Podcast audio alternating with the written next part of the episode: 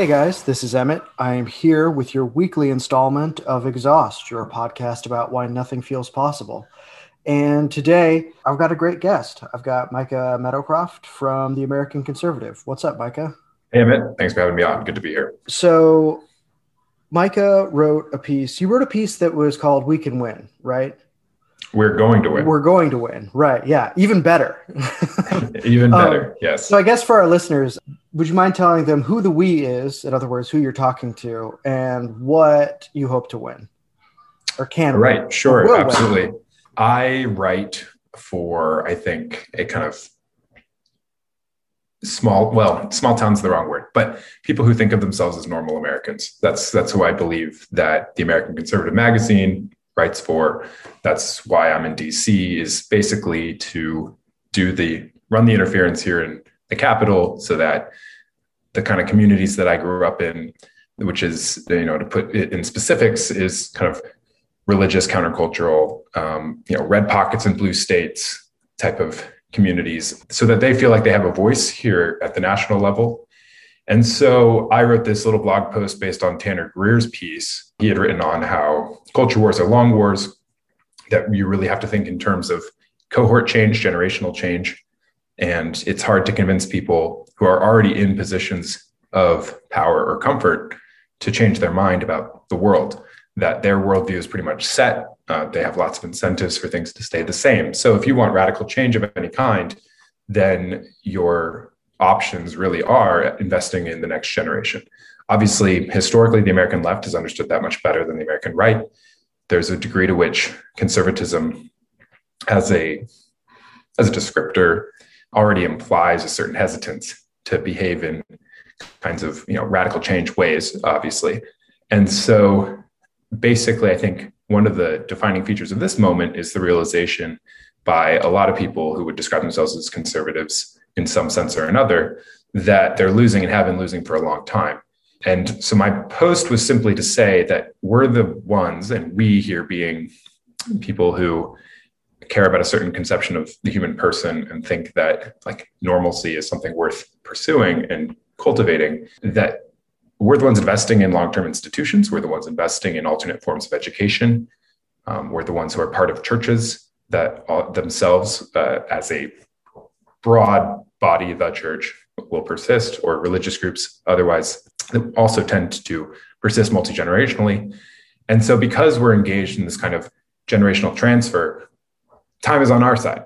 And really, I think doomerism or blackpilling or demoralizing behavior and, and rhetoric is really unhelpful right now. Now, it's important that some of those kinds of critiques that people like Curtis Yarvin, who responded to my piece, make uh, be made, especially here in DC, that the comfort of the conservative political status quo be shaken up as it was under the Trump administration and under the whole Trump moment. So I think that my piece was really just a kind of lob of optimism and just and i got some positive feedback from the, exactly the kinds of people that I, I write for they were just happy to feel encouraged and happy to feel like they're fighting the good fight at home someone's fighting the good fight out here and so i think it, it speaks to this i mean as you you know exhaust right you, your podcast itself is a recognition that this moment is one that feels like we've reached you know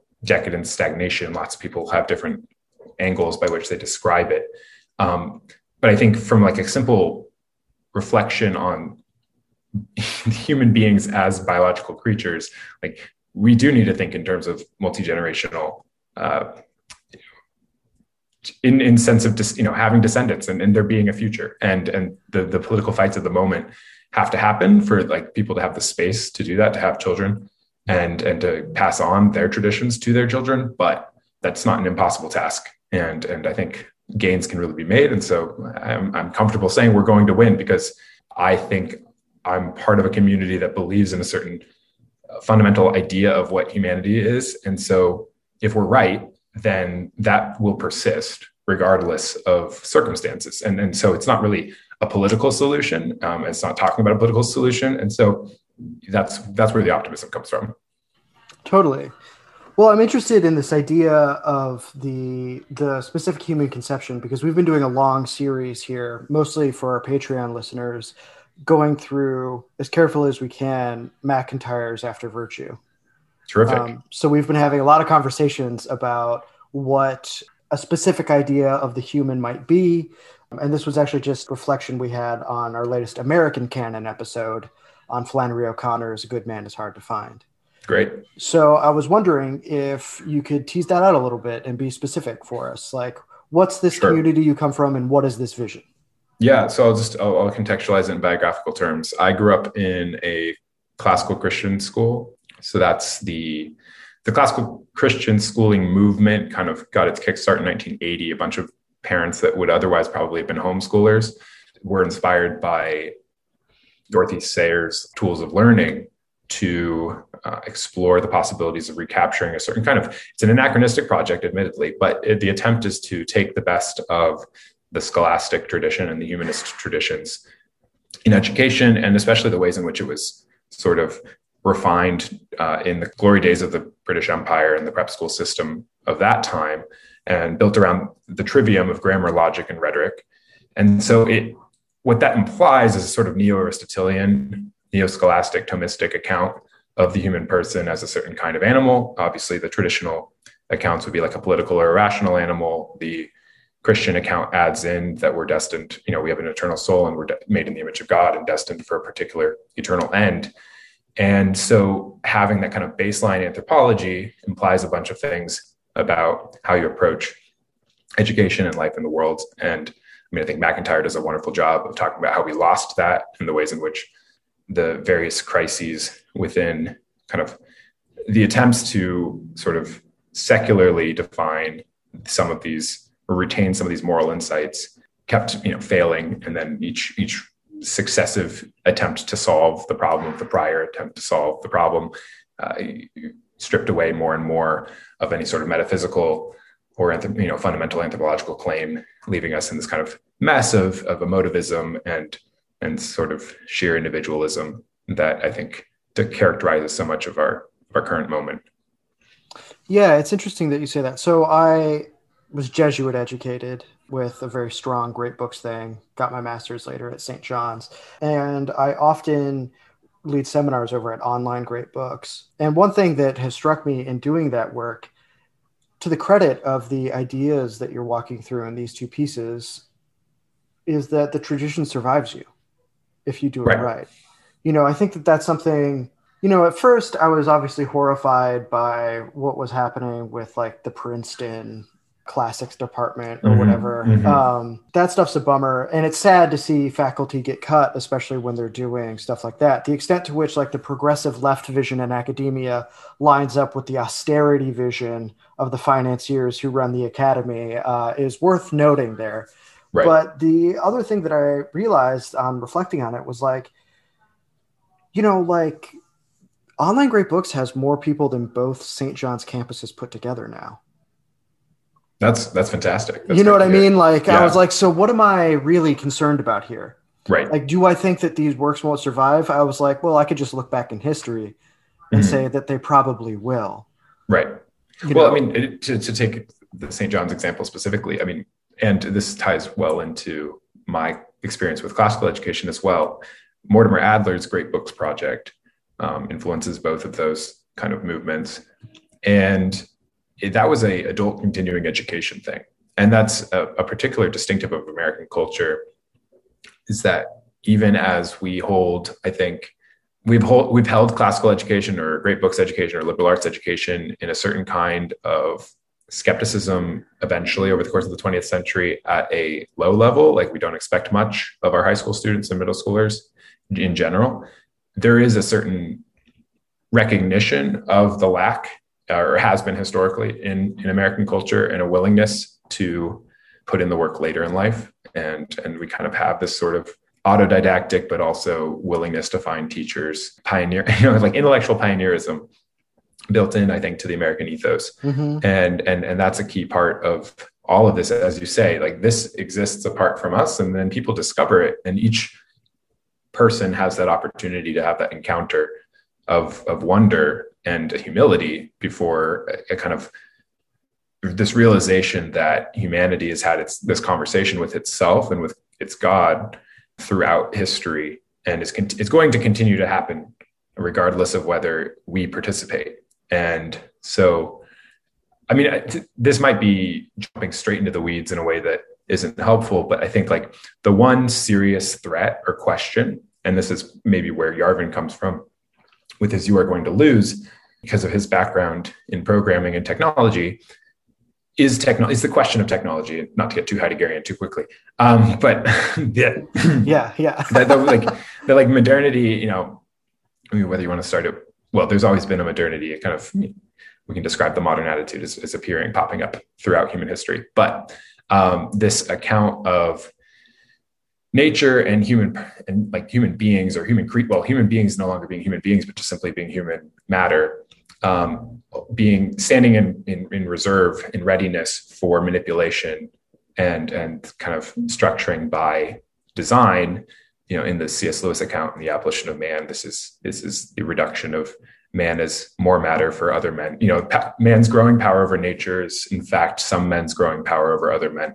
I think the technological question to what degree can we in fact erase the sort of essential features of the human person or the human being or the human animal. That's the really fundamental one. And if you are concerned that it is possible to, like, that we have in some sense um, built a God beyond our, like a small g, you know, and if, if we've built an idol beyond our own control now, right? If we are no longer in charge of this thing we've unlocked in the in the internal logic of technology, then perhaps the danger is truly existential and perhaps these things can be erased and this fire can be extinguished. I happen to think that that's not quite true, that there are certain like hard limits on human ingenuity and certain hard limits on how much nature can be pushed around before nature wins. Uh, comes back with a vengeance, right? I mean, so I think to to tie this to uh, an interest that we share, you and I. I mean, well, it sounds like we share a lot of interests, but another one would be, you know, in, on the environmental policy question and just how to think about environmental environmentalism and ecology, right? If either we well, so on the one hand, like a lot of the the kind of contemporary green movement is built on a certain idea of a of a static nature that then can be manipulated, and and so the the need is to conserve that particular static like photograph of the natural order as it's supposed to be, and whether it's kind of austerity measures or whatever, there's the sort of pure maintenance. And there's a there's a loss of the dynamism of ecology or the, the dynamism of uh, the the whole biological system structure. And i think that that's you know that's its own kind of arrogance because it's like the earth will survive us even if we kill ourselves like, um, something will persist you know it, either you like it's hugely adaptable and you know, if if we end up driving ourselves into extinction, that's on us. That's not really. We haven't destroyed the environment. The environment at that point has destroyed us. It will persist. Well, it's like that old. it's that George Carlin bit about like nature's going to be fine. right. Exactly. No. Yeah. It's like we have the problem. So, and the same is true, I think, of, and so I think that gets at the broader technological question, which is just sort of have, have we reached the point at which we are actually posing an existential risk to ourselves? Can we can we commit mass cultural and biological suicide?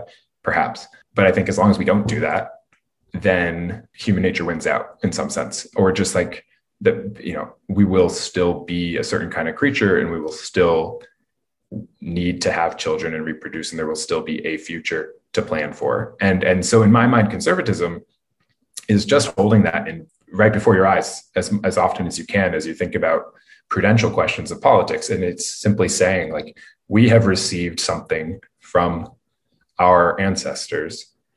We should hold in trust that which is best in it, deferring to them in some sense, because um, we have such a limited time, you know, time span of a single life in which to consider why things are the way they are.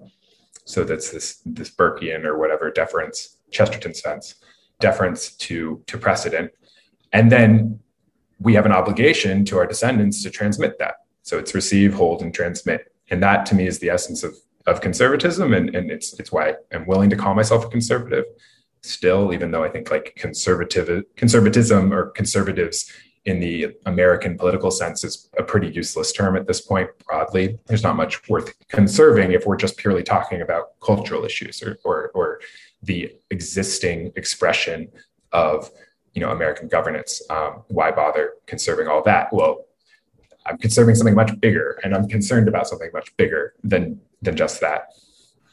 Yeah, I mean that last point you made, I think, is great because it's something I've wondered. So, you know, full disclosure for people that don't know, Micah has edited me over at the American Conservative for a piece I wrote on nuclear energy, which was sort of my formal defection from the left.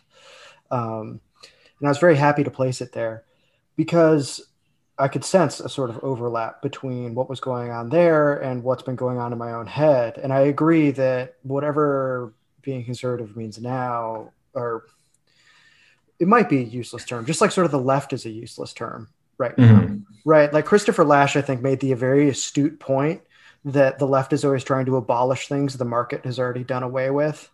Yeah. Um, and I would say that conservatives have uh, in America, in my lifetime, and you can tell me if I'm wrong, have often have been trying to conserve things that the market has been selling downriver already. Absolutely.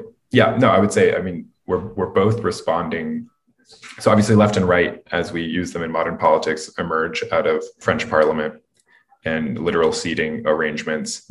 And then uh, conservatism versus liberal were specific kind of, or like that language from the mid 20th century was a response to the FDR New Deal regime and how to kind of whether you know are we freezing things where they are or, or, is there more progress to to kind of cultivate out of out of what had been built? But both of those are responses in in practice to techno capital is kind of a, a silly jargony way to describe it but basically this logic of technology this logic of the market which itself is a technology and one of our most you know effective clearly. Um, yeah, whether you like it or not, that's true. Yeah. And and so, you know, exactly like libertarians aren't wrong to say, like, wow, markets are so powerful and important. They absolutely are. And so the the actual issue, live question is are we going to allow structures and systems to grow beyond human scale and beyond human responsibility? Are we willing to divorce power and responsibility? And that framing is one I get from Romano Guardini, a mid-century, mid-20th century uh, Roman Catholic theologian that I really admire and um, wrote on for, in part, for my master's thesis. But that I think I think that gets at the heart of the matter in a really clear way, which is that our power is growing, but our ability to assign human responsibility for said power seems to be slipping through our fingers. And so both the left and the right are attempting to find ways to preserve what's something about the human person in the face of that. I think traditionally the left's account is to say that this is an opportunity to keep stripping away the layers of, of convention and, and eventually even biology and, and nature that that restrain human choice and traditionally the right you know being a kind of being in some sense defined by a willingness to accept and then not only accept but also embrace hierarchies and difference. Its attempts has been has been to like freeze things in such a way that you can maintain existing ways of you know differentiations and, and orders you know capital o or law and order et cetera. And I, I, I do think that that is to the degree that it has been attached to partisan politics and to in some sense, both parties now are, are small c conservative in a really useless way because they're trying to maintain the system, the structures. Well, the reactionary, right? That's right. the difference, right? So if you have the receive, conserve, transmit idea of conservatism, then I mean, it's sort of like the. So I've, I've been trying to write this piece called "For Promethean Conservatism," and I was returning to Aristotle uh, mm-hmm. uh, to think about that, and I was returning to the opening of the Metaphysics. Mm-hmm. You know, all men desire to know Yes. And then he has that really lovely part later on where he's just like, well, I mean, we receive some things, but one has to be more discerning. You can't mm-hmm. just embrace something because it's been given to you right. over time. You have to reckon with it there. And to me, I was like, that's what I think would differentiate a conservative from a reactionary. Is a reactionary is like status quo, whatever it is, that's what I'm defending. and that's where we get now. Whereas a conservative might have an evaluative principle um, mm-hmm. to understand what is worth receiving, conserving, and then handing down. Right? You right. can't just take everything. Right.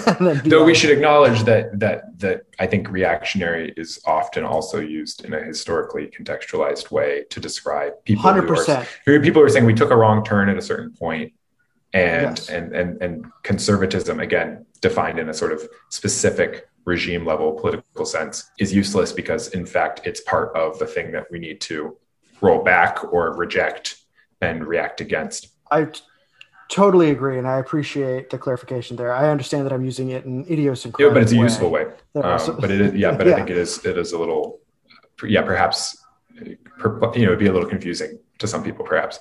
Yes, yes, yes. And so I guess that's where I'm wondering. So I can sort of give you a perspective on like some of what I see going on on the left in terms of like what to do. First of all, no one has any ideas. No one really seems to want to be honest about the history of the left since the 60s and its mm-hmm. departure mm-hmm. from labor and what that's going to mean. They're jockeying for position on a sinking ship because they're spot welded to the Democratic Party and don't really know what to do about that. I mean, even more honest Marxists like Mike uh, Mike Davis were willing to call it the barren marriage between labor and the Democrats. Mm-hmm. Mm-hmm. And what I see is a great confusion about the relationship to the market or what it's going to mean, or what even a vision of human liberation might look like on the left. You talked about expanding choice. I think that that is definitely a strong tendency on the left that most overlaps with the libertarian instinct and with mm-hmm. the anarchic instinct. Of course, there are other threads there that would say choice isn't an adequate definition of human freedom. Right. One might want to have more say or control over one's life. But even these debates seem totally muted and muffled out by just the worst of cultural debates and, frankly, totally useless politics on the identity front.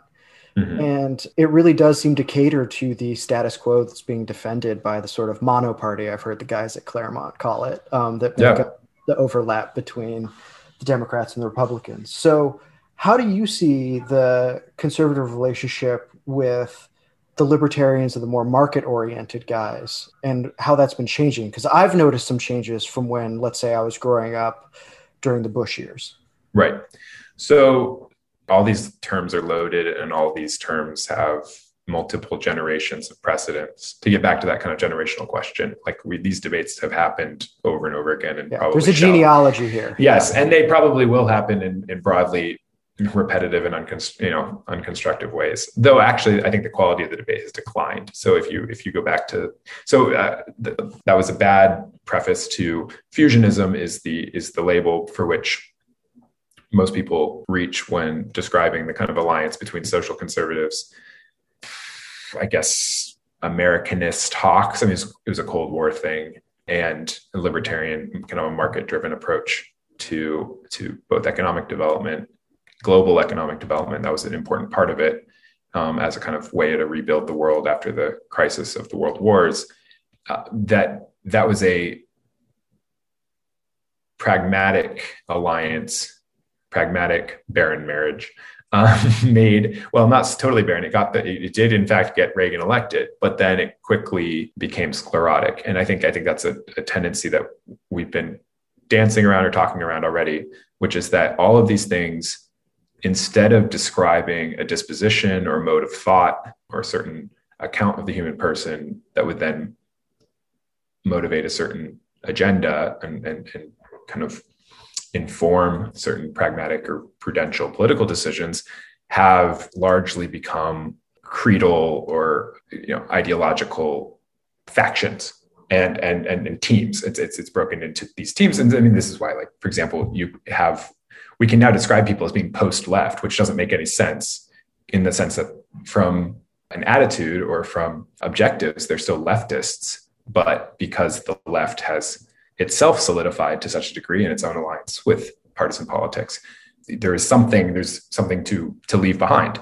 And, and I think the same is true of fusionism that basically social conservatives in particular uh, have lost over and over again that every time there has been a need to evaluate interests and priorities, either kind of um, American global hegemony or it's which goes hand in hand with the global market. Um, that that has always ended up winning in, in, in this in, within kind of GOP politics for the last 50 years or so. And so I think what's happening now is that there's the recognition of that. And then there's just the really simple, like populist, national populist recognition that those choices have been bad for normal Americans. Yeah, 100%. That, and so, yeah, so that the American working class, but even the American middle class have at every turn had the value of their assets inflated away, the value of their education in some sense also inflated away if everyone's getting a degree and if degrees are declining in kind of the amount of academic actual aptitude and work that they represent then the race for credentialing accelerates that much more. And so i think the fissure in conservative american conservatism that we have seen since 2015 is a, well, A, I'll just say has always been there, but B is just the reaching of a kind of breaking point because I think after the wall came down and Bolshevik communism seemed to be fully repudiated, no one knew what to do. You know, winners have a hard time knowing what to do if you've spent your whole time fighting. Yeah, victory defeats thing. you. Yeah. And so everyone's maintained a kind of holding pattern. And done things for their own its own sake. So have, have pursued power or wealth or wealth, which is a kind of power for its own sake, rather than having a sort of serious, robust account of why we do, you know, why what governance is for, what citizenship is for. And so I think, yeah, it's going to get weirder before it gets better.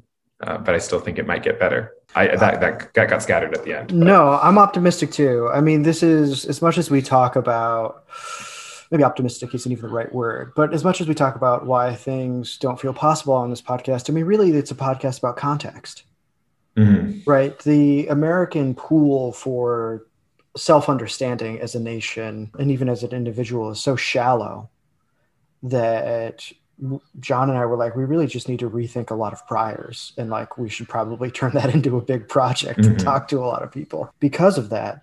And to not limit to just one perspective, because everything that you said is something that most honest labor oriented leftists I know would agree with. Obviously, there's mm-hmm. still going to be divides there. I'm not right making it's like um, it's all going to be okay account in terms of like alliances right Kumbaya, like, yeah right like julius krein when he and him and gladden pappin showed up at the verso loft to debate Dissent magazine a few years ago, and it was a shameful display from Dissent. But Krein was right, where he was just like, "Wouldn't you rather have eternal, horrific, stupid debates over how much money we're going to give people to have families than like mm-hmm. whatever we're debating over now?" Which I thought was a pretty good deal. Yeah, it's like, what is the money for if not yeah. for that, right? Yeah. Like, like at the end of the day, we are a creature that needs to reproduce. like, yeah. like, all this other stuff is is trappings on top of just right. Politics is the language of priorities, right? Like yes. in terms of how we're going to rank these things. And everything you said, I've seen in the work of Joel Kotkin, Mike Lind, Christopher Caldwell's book, which mm-hmm. I absolutely loved last year. That was a game changer for me. In addition to leftist Touré Reed's book, uh, Toward Freedom: The Case Against Race Reductionism I think those should be read together. Um, it's a very good, like syncretic account of the last 60 years or so. Um, Thanks for the recommendation. Yeah, I'll have to look into that. Yeah, it's short too, mercifully. Uh, uh, good. Yeah.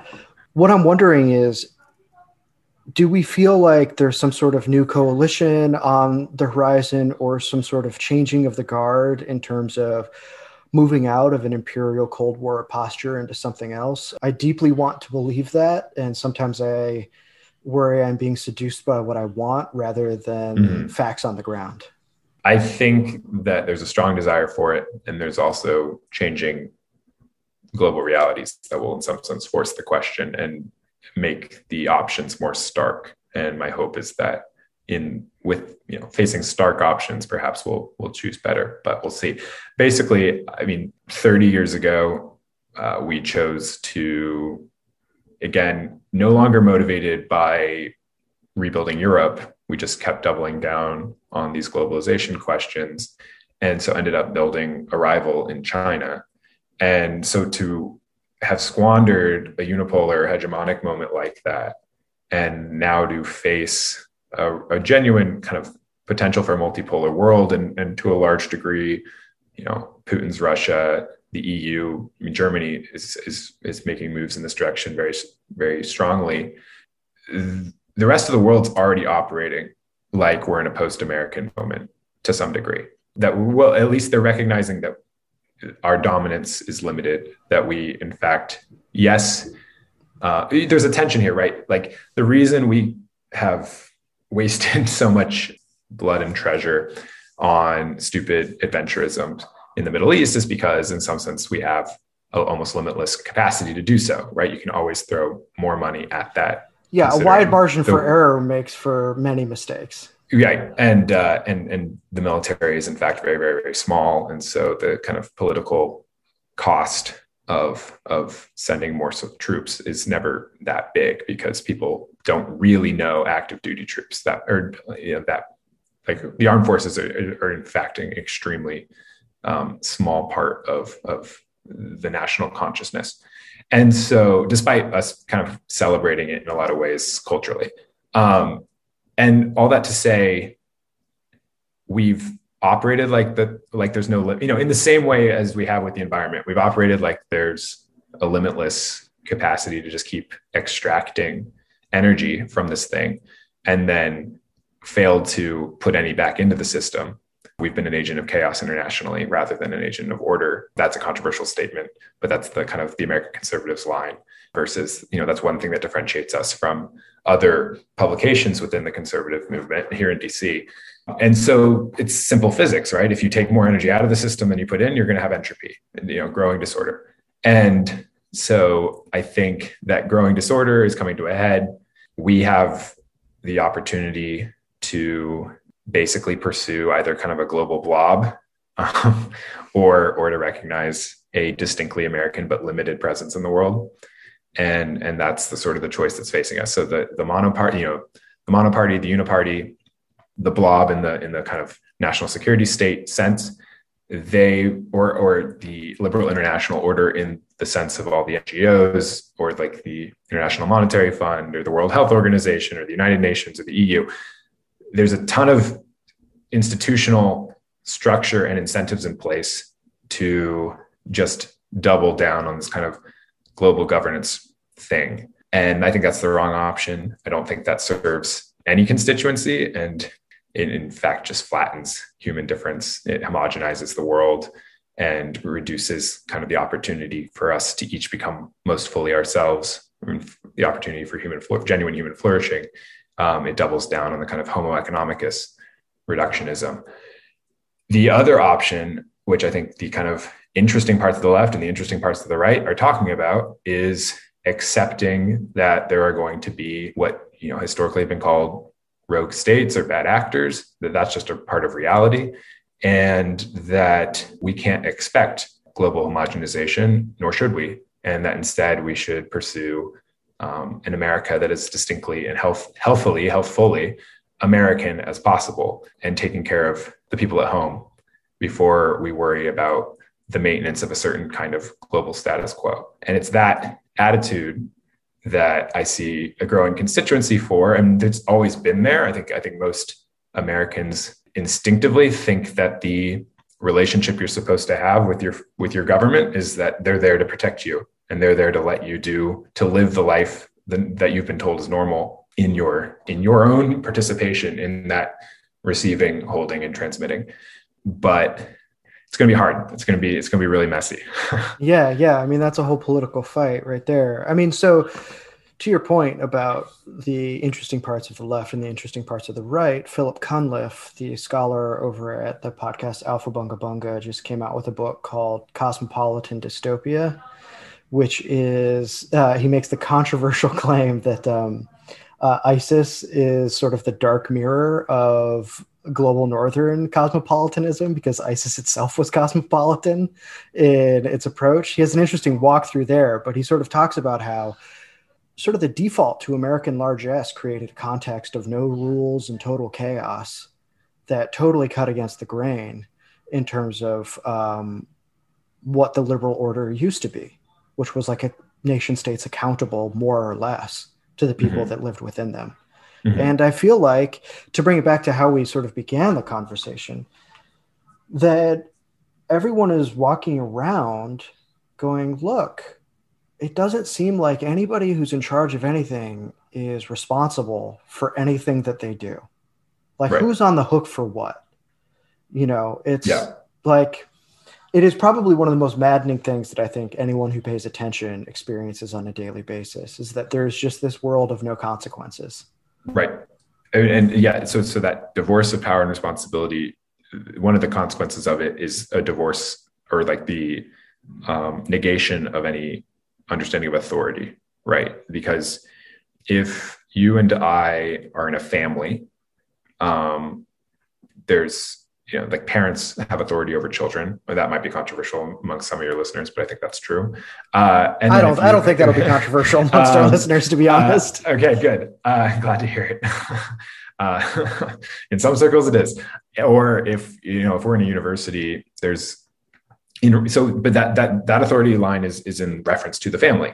Or if we're in a university the professor has authority over the classroom. Well that reference is that that authority is in reference to the university. So there's a thing external to us that we are then situated in these relationships by that then tell us who has responsibility for what and what kind of care we have both for each other and for ourselves.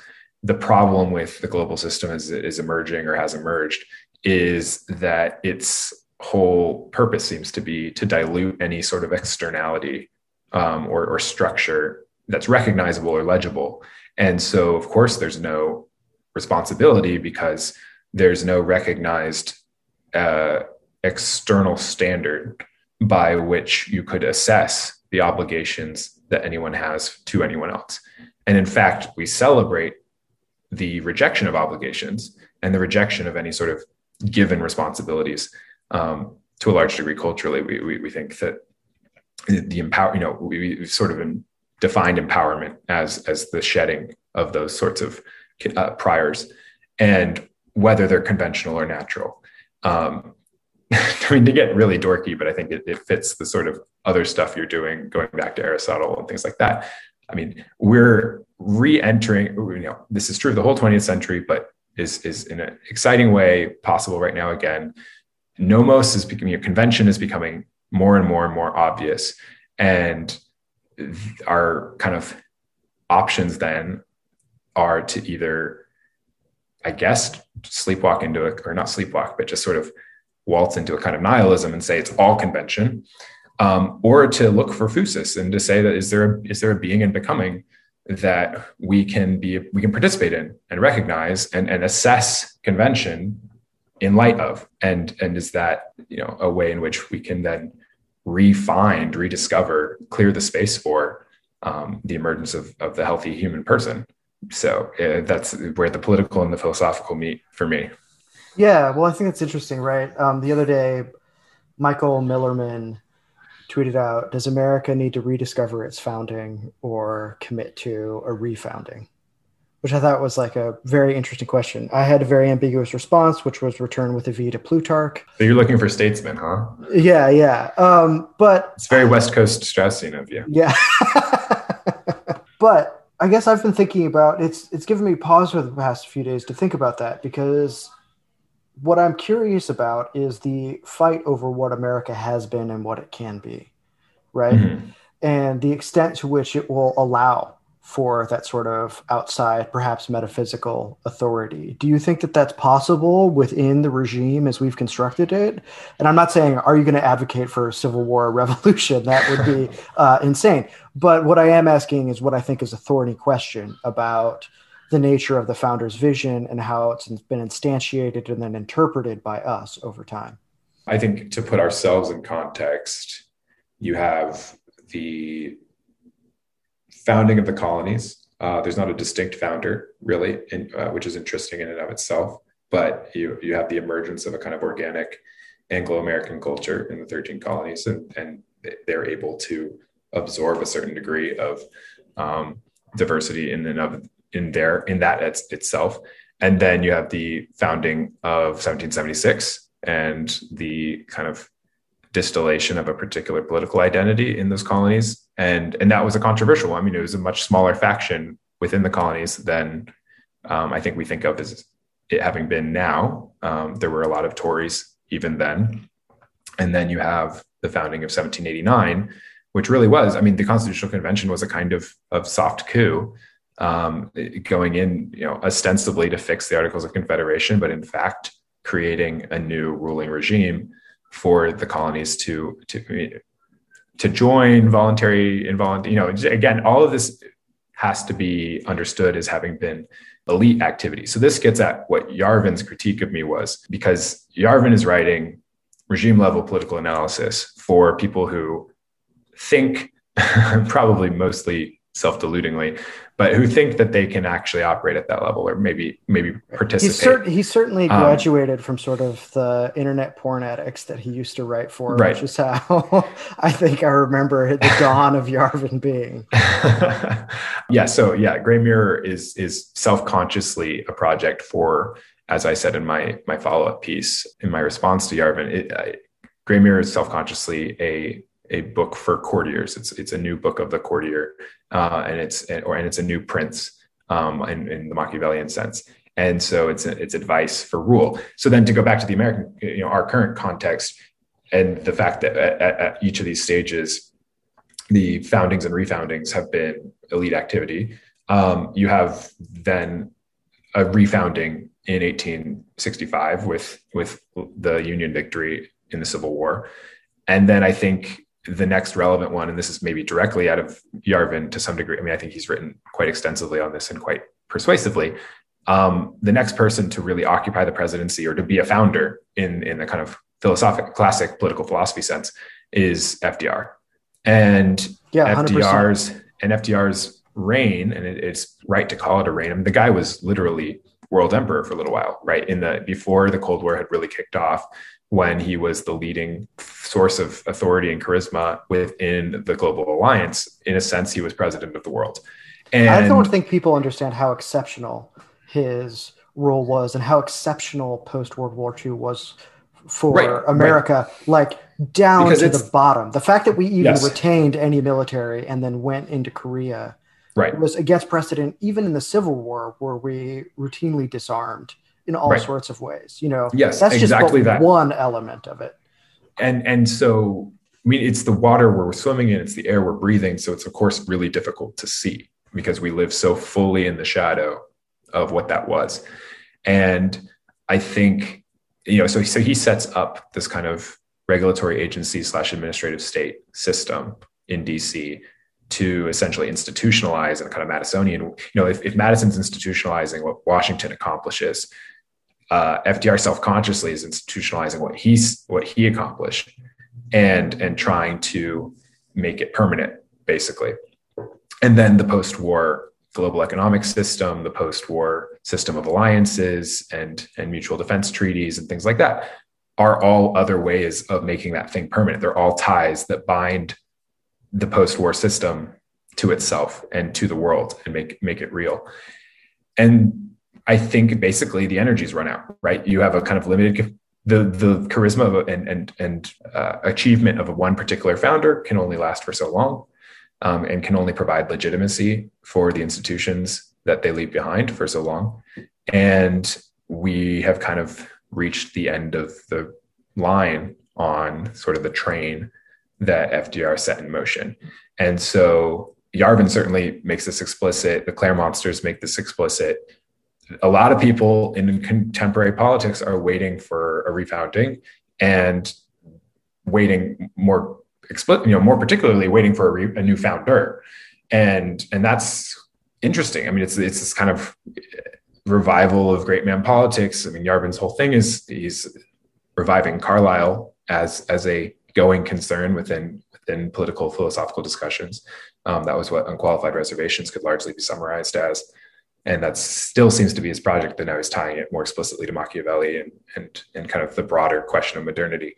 But that's that's the sort of big open question on one side in American politics. I think is there are people who are thinking more explicitly again about foundings, founders, statesmen, presidents with a capital you know with a capital p that you would always you would always capitalize right? You know right now you only capitalize president if it's in front of a particular elected official but the kind of you know really big capital p president. I think that's a big stream within the current debate is is that what it's going to take? Um, is that what a political political solution which makes uh, sense in, because so much power has been consolidated in the executive right. over and the if, past hundred years as well. and it's the only sort of the thought essentially is that it's the only sort of answer to the dilution of power that we have, right? Even as it's been centralized, the responsibility for it has been diluted. So if you are going to then reassign human responsibility to it, if there's going to be human beings responsible for it, well, the easiest thing to do would be to assign all of that eh, responsibility to, to one person. That, you know, as we've seen, it's really hard to keep committees accountable or, you know, ruled by bureaucrats accountable and accountability really is does seem to be like the fundamental question. I think this is i don't know that i have a fully defined point for this but another historical example that i think is interesting and illustrates some of the dynamic at play here. Douglas macarthur was feared by the post fdr establishment as being a potential coriolanus or a potential king, basically. I mean, I, I, think I don't think he would have, you know, I don't think the fear that is that he would have called himself king, but that, that, that he'd be. Well, the way he flouted their authority was extreme, especially as the Pacific Front sprawled out. right, because he was, I, I, think, in some sense, he was a a vestige of that particular moment that produced FDR, and and so he still sort of re- maintained the capacity to to do politics at that level but then one of the things, you know, in sidelining him successfully and in the, the sort of administrations of, you know, Truman and, and, and thereafter, we have almost systematically, though I don't know how self-consciously it was, have basically made that more and more impossible for like to produce another MacArthur or to produce another FDR. So we've got this situation we found ourselves in, in which the obvious need is for a level of prudential excellence and charisma that the system itself is seems to be fighting tooth and nail to make impossible. That that like the the stru- the regime we're living under is doing a very good job of making it very very difficult to produce the kind of political figure that would be able to reform it. Um, because it's of course you know trying to protect itself. Like it's you know institutions protect themselves and the incentive structures are all built for their self perpetuation and um, that was, I think, the def- the distinctive feature of 2015 and the Trump moment is that turns out, uh, you know, compared to all of the wet rags that define American political rhetoric and political life, uh, a reality TV star and and a, you know a branding expert is is enough charisma to just blow up the whole system, at least for a little, to be a really, really, really big cog in the machine, you know, not cog, but like wrench in the machine. And so it, it's a foretaste, I think, of, um, it, it, I mean, I think that's how everyone's treating it. It's a foretaste of what would be possible if you had someone who was equally or, you know, as charismatic, if not more charismatic, and more familiar with the ways current levers of power work um, I was yeah. briefly. Yeah. So you wouldn't have the default to. Um, I mean, I think Pedro Gonzalez has been correct in his assessment of Kushner's relationship to Trump and how that played out in a lot of ways. Maybe he oversells it a little bit, but I think it spoke to that unfamiliarity with the levers of power that you're talking about. Right, and you can only trust so many people in this town, and so you know if you're un- if you don't have a network of allies here already, then you're going to default to your. It's a Shark Tank, and, yeah, and the familiar, and that was a huge part of that dynamic. And yeah, it's. Uh, I'm I'm not optimistic in the short term. I remain optimistic in the long term. Right. Yeah. So, and I would only say that, um, and maybe you feel this way too. And I want to just wrap up with this comment, and then I have a very small question. But I would say that Sounds as good. somebody who is committed to lowercase d democracy and lowercase r republicanism, the idea of the charismatic figurehead will always make me a little bit anxious. Right. And it, no, I mean, and it should. And the question, the question at play there is, has technology made it impossible to go back? Right. Is small R Republican, is small R Republicanism and small D democracy, are those not in some sense, or like historically, have they perhaps only flourished at a certain scale and at a certain pace? Mm-hmm. and and in a certain the, material productive relationship right to put a right. little marxist spin on it like these were social technologies mm-hmm. and we now have physically new social technologies that repattern our discourse and reorganize right. it in ways we're still figuring out right and so it's you know it seems to be a choice between rule by technicians or rule by a president, maybe. I don't know. Capital P. Yeah. so um, I'll end with just my last thing. What have you been reading lately? And do you have any recommendations for our listeners? I've been reading way too many things. Um, for diversion, I've been reading a, I'm forgetting the title right now, but it's a biography of David Douglas, who was the naturalist who accounted for most of the Pacific Northwest's, where I'm where I'm from, the Pacific Northwest's uh, flora and fauna. So lots of things named after him, like the Douglas fir. Um, but he also did, you know, named a lot of the animals and other plant life out there. Um, still picking my way through Heidegger's basic writings. That's been an ongoing project forever. I just kind of dip in, dip out whenever I'm feeling motivated in particular. What else is going on? I, I mean, I'm thinking of the massive pile of unfinished books floating around at home and recommendations. Let's see. I mean, I just reread The Abolition of Man by Lewis, and that's just worth revisiting. I, I don't care if you've read it five times, read it again. It's just so incisive and actually, I think this is another thing. Lewis gets insufficient credit as a f- student of philosophy. I think people just associate him with Christian apologetics and children's literature when he spent much of his career, even before he was a literary professor, uh, as a philosophy professor.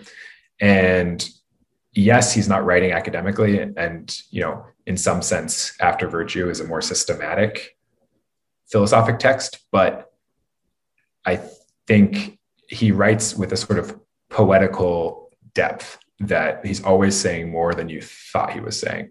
Uh, and and abolition of man warrants, um, I think, constant revisiting for that particular question. That, that, the more you bring to the table, the more outside reading you've been done doing, the more prepared you are to encounter that text, the more you'll get out of it. And then it's it's fictional corollary, which is a beautiful, you know, not beautiful, it's terrifying, but an excellent illustration of these very questions that we've been discussing.